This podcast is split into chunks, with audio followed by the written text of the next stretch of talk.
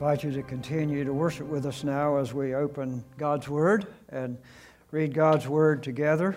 Uh, I'll read aloud and you follow along and feel free to make this, make this a prayer of your heart. Psalm 79, a psalm of Asaph. O God, the nations have come into your inheritance. They have defiled your holy temple. They have laid Jerusalem in ruins. They have given their bodies of your servants to the birds of the heavens for food, and flesh of your faithful to the beast of the earth. They have poured out their blood like water all around Jerusalem, and there was no one to bury them. We have become a taunt to our neighbors, mocked and derided by those around us. How long, O Lord, will you be angry forever? Will your jealousy burn like fire? Pour out your anger on the nations that do not know you, and on the kingdoms that do not call upon your name. For they have devoured Jacob and laid waste his habitation. Do not remember against us our former iniquities. Let your compassion come speedily to meet us, for we are brought very low. Help us, O God of our salvation, for the glory of your name. Deliver us and atone for our sins for your name's sake. Why should the nations say, Where is their God? Let the avenging of the outpoured blood of your servants be known among the nations before our eyes. Let the groans of the prisoners come before you. According to your great power, preserve those doomed to die. Return sevenfold into the lap of our neighbors the taunts with which they have taunted you, O Lord. But we, your people, the sheep of your pasture. We give thanks to you forever. From generation to generation, we will recount your praise. And God, I pray that you would totally consume us with the spirit of this psalm this morning. God, continue to draw us to you no matter what the circumstances are around us, no matter how great things seem to be going or how horrible things seem to be going. God, our rock is in you, our anchor is in you. So take us to Jesus today as we open up to this psalm and apply it to our life. In Jesus' name we pray. Amen.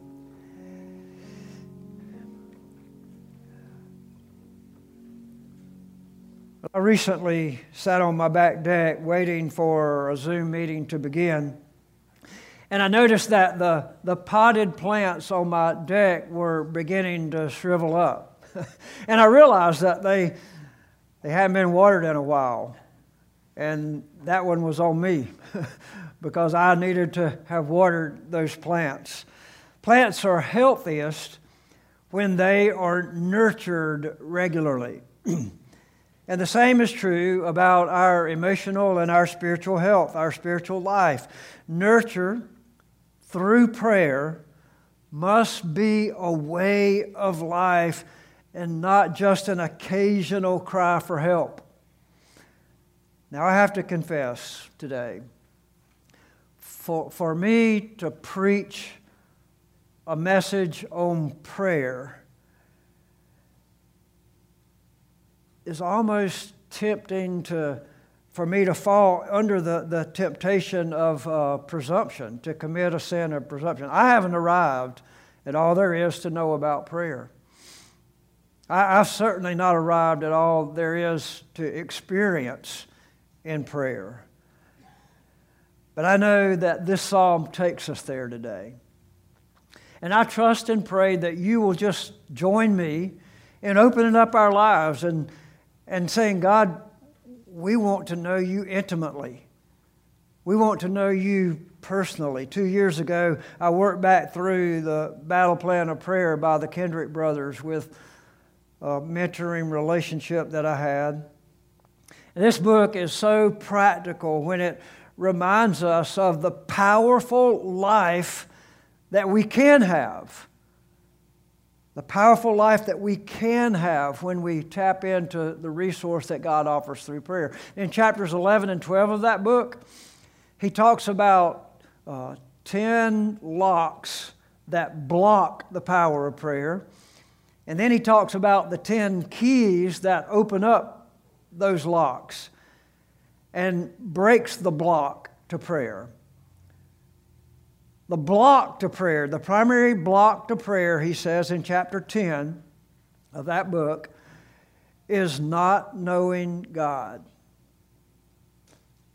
Our prayers are totally ineffective when our relationship with God is not personal and not intimate. And so the key that unlocks that lock, that block to prayer, is for us to get to know God personally, for us to know Him intimately and know the power that He has to offer with us through prayer. One of my favorite authors is a guy by the name of Richard Foster. Uh, Richard Foster wrote a book in 1992 that I did not purchase. but one day when I was at one of the lowest points in my life, it just showed up in my mailbox. True story. And so I took it out of the mailbox and began to read the book, and it was a world of life for me at that particular time. The subtitle of the book is Come Home An Invitation to Prayer. And Foster says in that book, and I quote, prayer ushers us into the Holy of Holies. Prayer is where we bow before the deepest mysteries of our faith and fear to touch the ark. You know what our lives have been like over the past month? Um, in my opinion, last month was one of the most disastrous months in history. There was an earthquake in Haiti that was devastating. We closed out the month with a hurricane that swept the Gulf Coast and then up through the Northeast that was devastating. We had a war that supposedly was ending when we lost the lives of our men in that war zone. That was really a useless thing, in my opinion. Devastation. In the midst of all of that, we should have been calling out to God in prayer like never before. And I trust and pray some of you were actually doing that. But I fear that most of us fell into the trap, like most of the world, and crying out, Where's God in all of this? Rather than turning to Him and rather than drawing from His power, we were talking about it without praying about it. We were asking, Where is God? rather than turning to God. And once again, I believe it's time for us to water the plants. Time for us to return to the source of life and energy and strength. See, plants are healthiest when they're nurtured regularly, and this could be the best time in your life and in my life for us to nurture our lives through tapping into the power of God in prayer.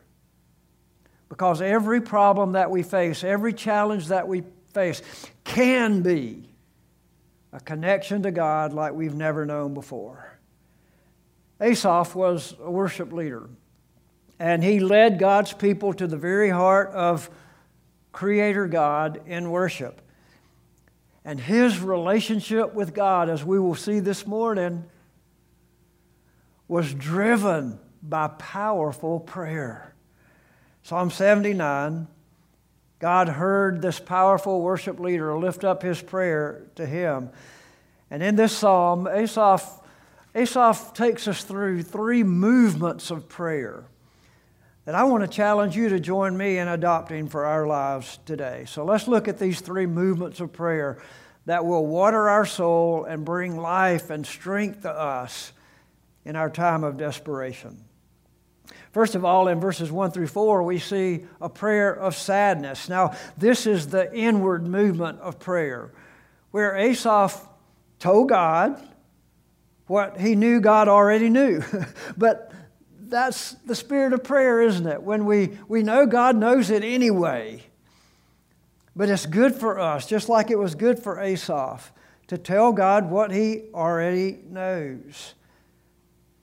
There were several historical points of reference that we could go to for this Psalm 721 BC. Uh, Israel was totally annihilated and wiped out by foreign nations. In, seven, uh, in 587 BC, once again, Israel was totally wiped out, totally destroyed under the hand of the enemy. And so, either one of these situations speak to what's happening in this psalm today. It literally was, was referring to a time when Israel was destroyed, reduced to just dust.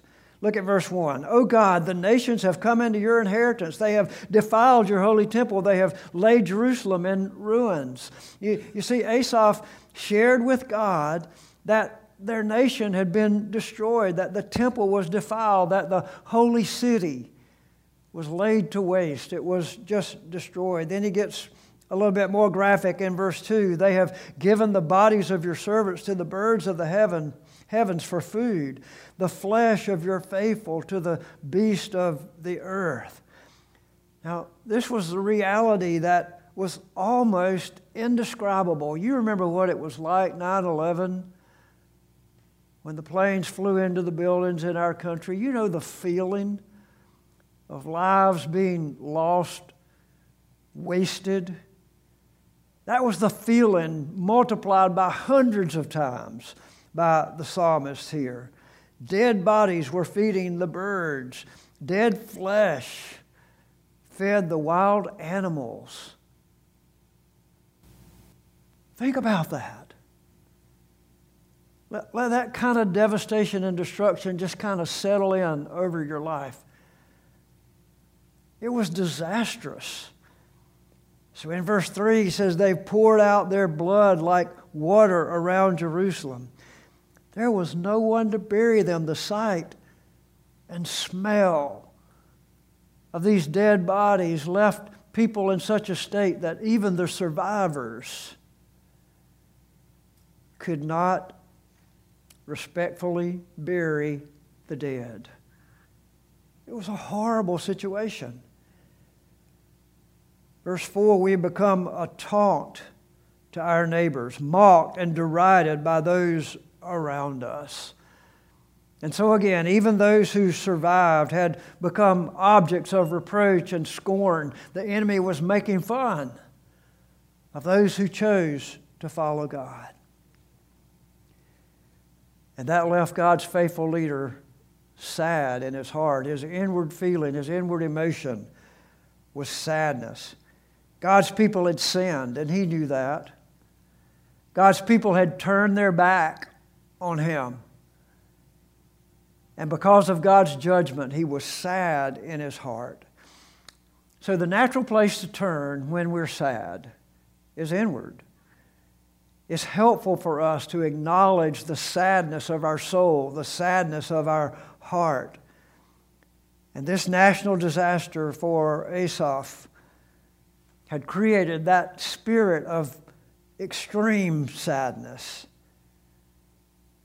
It was a place of tears, it was a place of sorrow, it was a place of suffering for Asaph. Rebellion against God in any form is devastating. And when people shake their fist in the face of God and rebel against Him, it's sad. It creates a spirit of sadness. And in our world today, don't you think that might be where we are?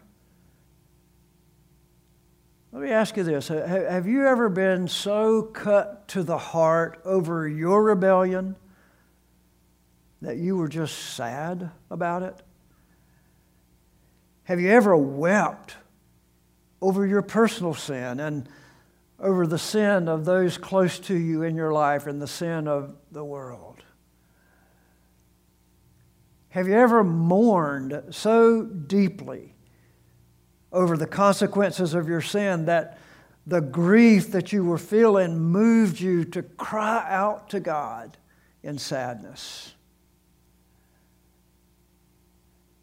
You may be there right now, and I trust that some are, because that's real. That's reality. I mean, I just have to confess, I don't, I don't want to be an opportunist here, but I mean, to look at the sports stadiums with 106,000 people in the stands, hundreds of thousands of people in several stadiums around the country,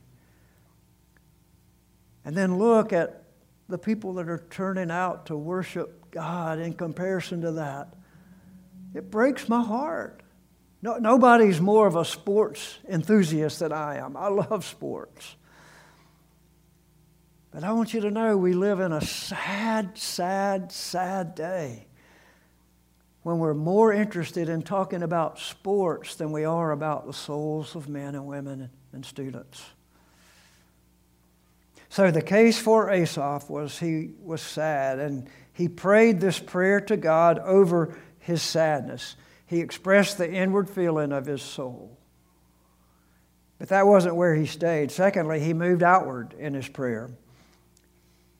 In verses 5 through 8, he prayed a prayer for restoration. Look at verse 5. How long, O Lord, will you be angry forever? Will your jealousy burn like fire?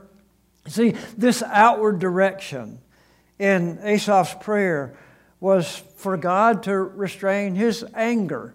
He was calling on God and saying, you know, you've, you've, you've seen the old, you know, uncle kind of thing, you know, help God, we're, we've had all we can take. Don't withhold yourself from us forever, he said. There was a spirit of anticipation here. This was a, a specific prayer of Asaph for God to have mercy on his people. There, there is a specific place in prayer where we give the difficulties and the trials that we're facing to God. We ask Him to redeem us. We ask Him to deal with our sin and our rebellion against Him in mercy. We ask Him to set us free, and that's what Asaph was doing with this outward direction of his prayer. Now, fortunately, and again, this is my opinion, but fortunately, I'm so glad that God doesn't always answer our prayers exactly like we pray them. We have to understand that God is sovereign. He has the big picture in mind. He is all wise. And sometimes we pray prayers that in the long run, when we look back on them one day in eternity, we're going to kind of be glad that God didn't answer them the way we, we prayed them.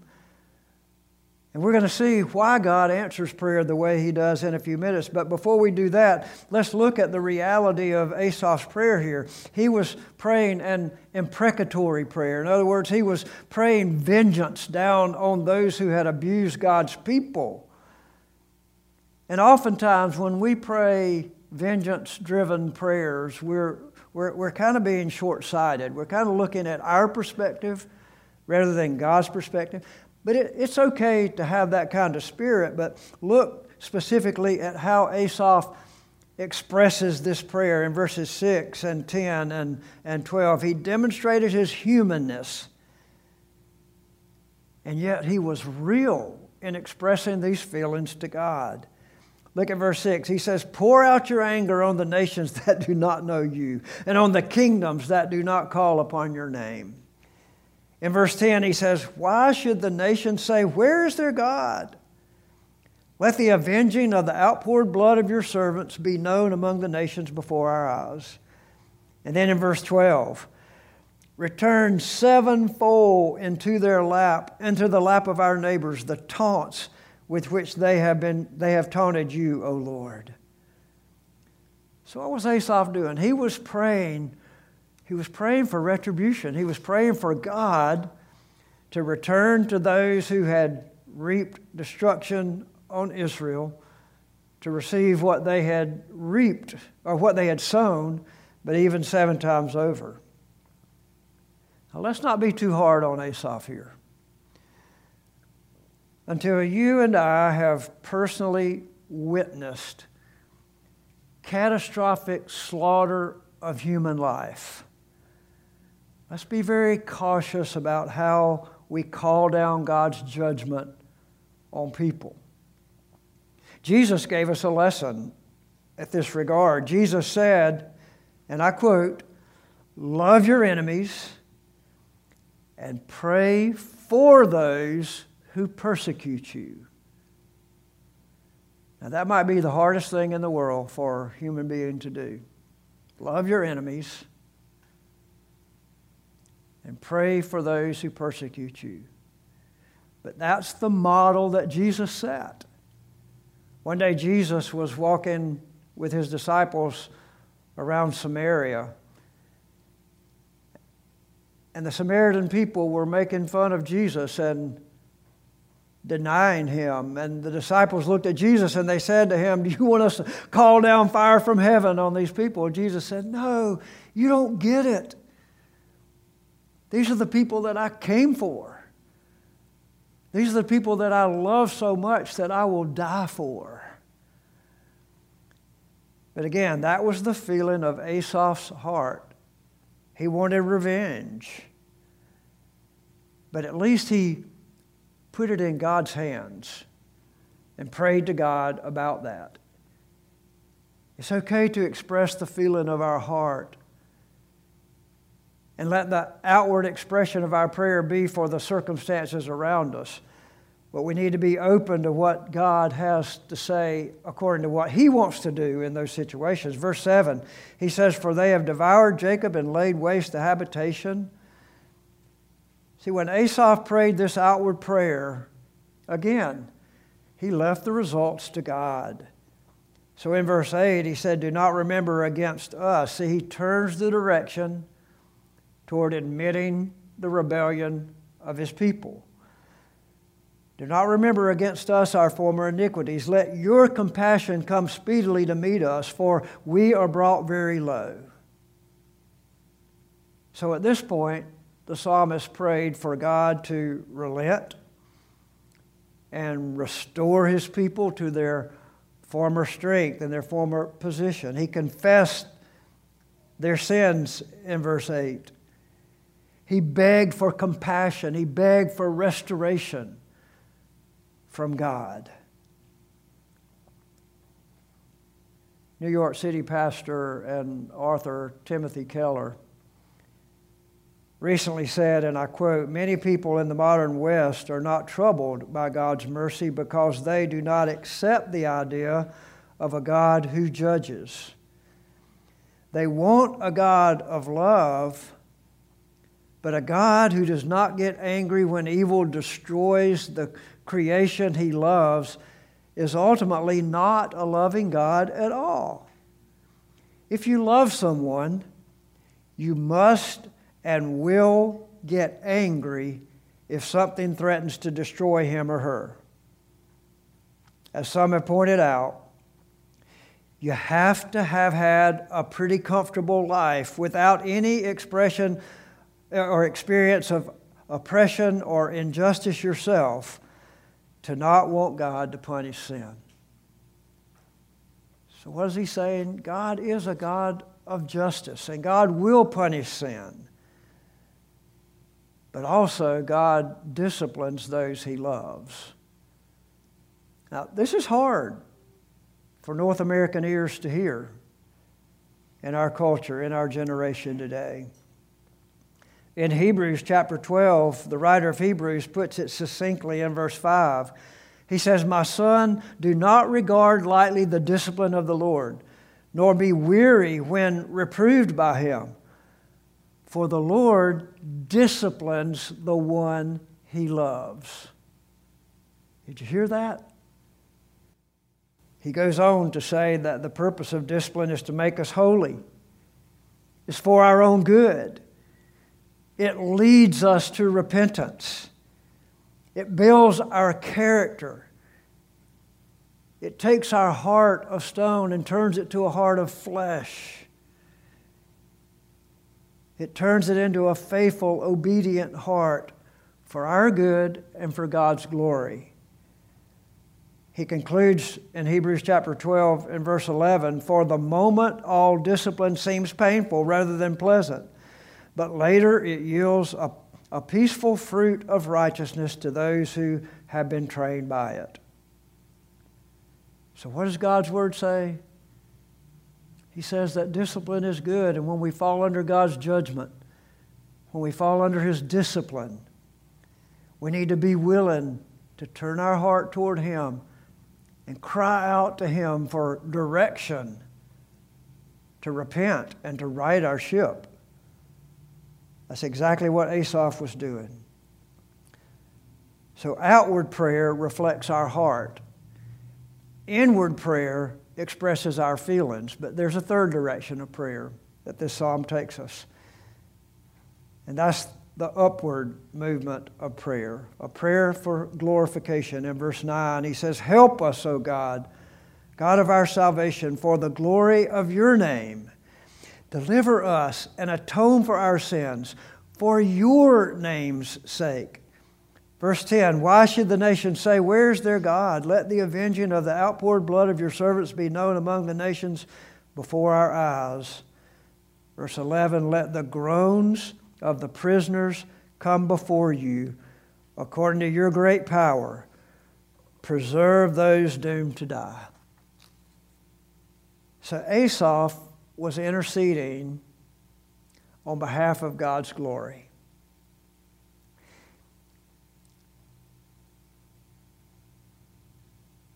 In the book of 1 Thessalonians, the Bible tells us to pray without ceasing. For this is the will of God in Christ Jesus concerning you. What would it be like if every prayer I prayed, and every prayer you prayed, every prayer every believer in God prayed, was ultimately for God's glory? Not about us, not about our comfort, not about our, our plans, not about ourselves, but for God's glory. That's the direction of this psalm. See, glory is something that you just can't take your eyes off of. Glory catches and captivates your attention. And Asaph called for deliverance and atonement on behalf of God's name, on behalf of God's glory. He begged God to show off by avenging the blood of his people. These enemies were mocking God. But rather than atoning for sin by avenging the blood of his people, God did something even more incredible. God personally atoned for your sin and my sin with his own blood. Rather than vengeance, God provided atonement he came to this earth. Jesus lived a perfect, holy, spotless life so that he could do just this, so that he could atone for your sin, atone for the sin of the world. We deserve judgment. We deserve punishment. We deserve to be annihilated. And God took that punishment, that judgment on himself. He didn't discount it. He didn't disregard it, he took it on himself. He became the sacrifice. He bled and died. And his blood provided the necessary payment for our sin. And that's what draws us to him in prayer. That's what draws us to give glory to him, not anything that we do, but glory to him and glory to his name, because he became that sacrifice for us. When you ask God to forgive you of your sin, there's a price for that. But He's paid that price willingly, according to His plan before the foundation of the world. He provided forgiveness rather than retribution for us, for our sin. And He did it in such a way to give glory to Himself, to give praise to Himself. We see this expressed by the Apostle Paul in the New Testament, Ephesians chapter 1. Ephesians chapter 1, verse 3 says, Blessed be the God and Father of our Lord Jesus Christ, who has blessed us in Christ with every spiritual blessing in the heavenly places, even as He chose us in Him before the foundation of the world, that we should be holy and blameless before Him. In other words, when you know the mercy of God and the grace of God that's been provided by His own blood through Jesus, the attitude of our heart must be to give glory to Him and praise to Him for what He has done. In verse 11 of Ephesians chapter 1, he says, In Him we have received, in Him we have obtained an inheritance, having been predestined according to the purpose of Him who works all things according to the counsel of His will. And then in, in verse 13, to the praise and the glory of God. Everything God has done for you and me by providing salvation and mercy for us has been done so we can give glory to Him, give praise to Him, glory to His name. This past weekend, we had the privilege, the blessed privilege of our grandson, two year old grandson, spending the night with us on Friday night. And we had a great time, a great experience. Saturday morning, 5:30, I was getting ready to stir around and get my day started and in the dark quiet of the night, early morning, we heard this Chia, Chia. Benjamin was calling his grandmother. He was in a strange place. It was dark. He needed to be held. Can you imagine how it makes God feel when we're at that darkest moment in our life? when we feel all alone and maybe in some kind of pain or misery, can you imagine what it makes him feel like for us to call out, Abba, Daddy? And even more than a willing grandmother to grab her grandson and hold him in her arms and let him go back to sleep in the comfort of her presence.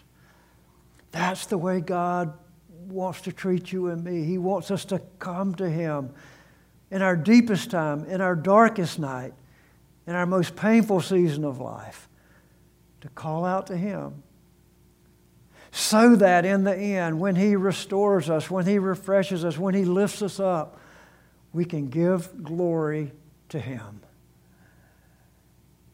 But then there's a final aspect to the upward glory the upward direction and movement of prayer.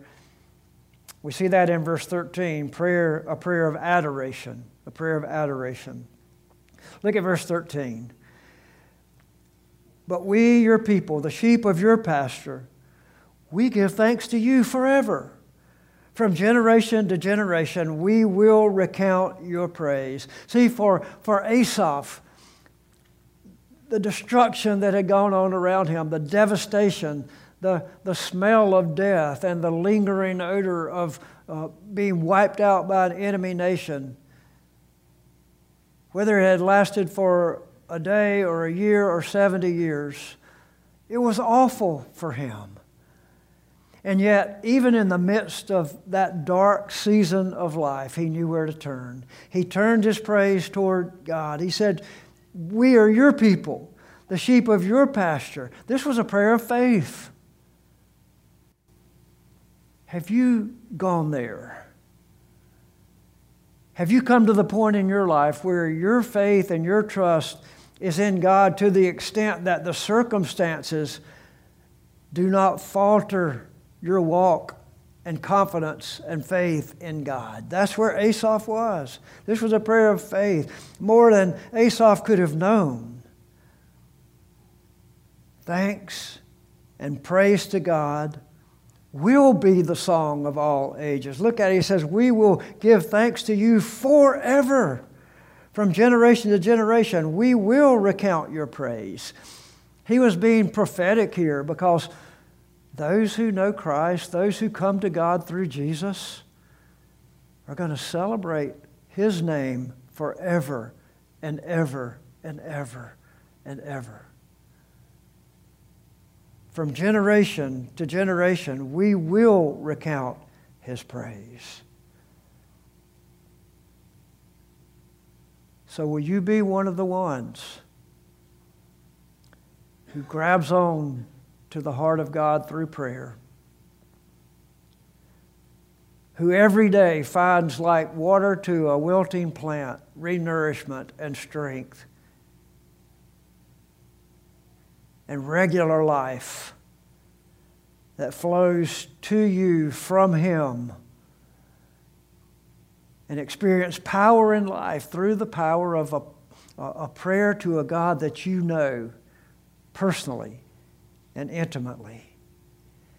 According to Richard Foster, the heart of God is an open wound of love. He mourns that we do not draw near to Him. He grieves that we have forgotten Him. He weeps over our obsession with muchness and manyness. He longs for our presence. So he's inviting you and me to come home today. He's inviting you and me to do whatever it takes to get to know him intimately. And then pray without ceasing. For this is the will of God in Christ Jesus to give glory and praise to him. His arms and heart are stretched out wide, welcoming you and me to him. It's, it's not an accident that this is Labor Day weekend. We, we have a culture in our country where we celebrate the work ethic, we celebrate labor, work, and that's a good thing. Someone once said that the work of the church is prayer. And that's so true today. On the back of your worship guide every week, we put the notes from our Wednesday morning prayer meeting that we have in this very room every Wednesday morning at 6:30. We gather here and we pray for the needs of our church. I trust and pray that you have downloaded our app and that you take advantage of the opportunity regularly to turn prayer requests in because they get prayed for. And your life can be part of a system. You don't have to come out here to pray. You can pray wherever you are. You can, as the scripture says, pray without ceasing. But to know what we are praying for and to join together and bond together corporately in prayer has power that gives life to the church. By way of application this morning, I want to challenge us to live and pray passionately for God's glory. Live and pray passionately for God's glory. That means we will drink from the well of prayer. We won't be shriveled up like a dying plant without water because we stay connected to God through the power of prayer.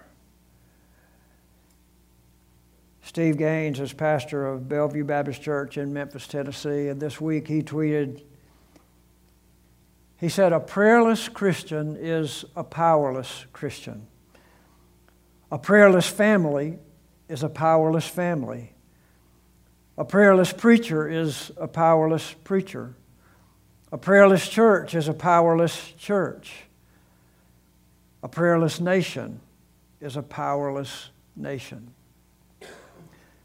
I would simply add to that power for life can be yours today by tapping into the heart of God through a life of prayer. Now, I want us to take a few minutes this morning. I want to ask you to bow your head with me. Where's God? Well, God is answering prayer for His glory. I want to give you an opportunity this morning to put into practice what this psalm has led us to this morning. And first of all, I want to say if you're here and if, if you've never put your faith and trust in Jesus, if you've never accepted that sacrificial gift that God paid for you, sacrificed his life so you could have salvation, won't you just invite him into your life right now?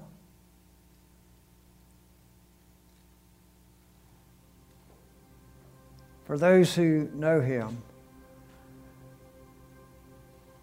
what's the biggest need right now that you have? That's, that's looking inward. What's your biggest need? Would you just confess that before God right now? He already knows it, but tell Him what your biggest need is right now.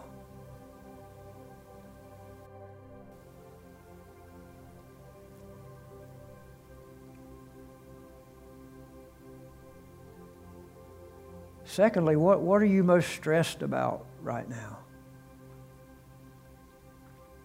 Again, that might be being affected by outward circumstances.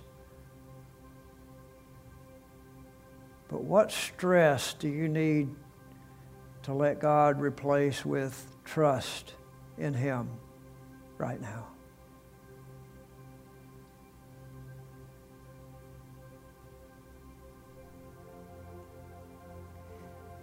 Thirdly, what, what issue in your life would take a miracle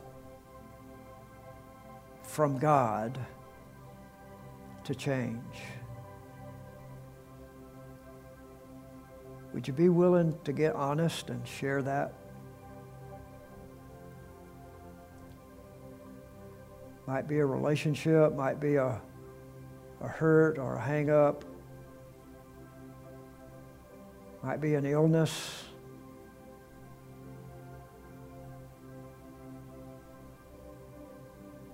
What would take a miracle of God to change? Just share that with Him right now.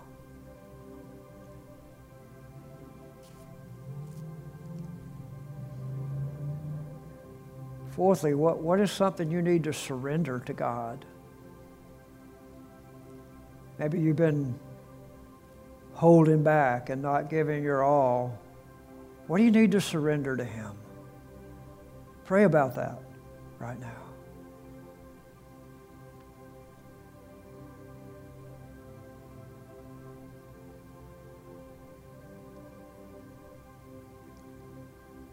And then finally, we've looked in, we've looked out, we've looked up. Lastly, what do we need to celebrate? What do we need to give God praise for today? And that's where we move forward. That's where we we leave the old things behind and we move forward with God by staying in touch with Him through prayer as a regular diet for our life.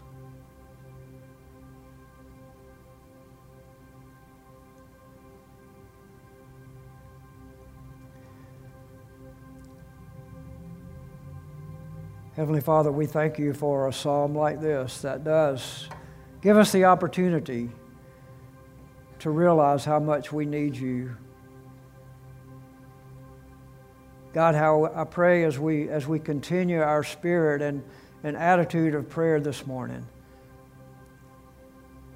that we would be willing to obey everything you've asked us to do, surrender to you, trust our lives in your hands, not hold anything back from you.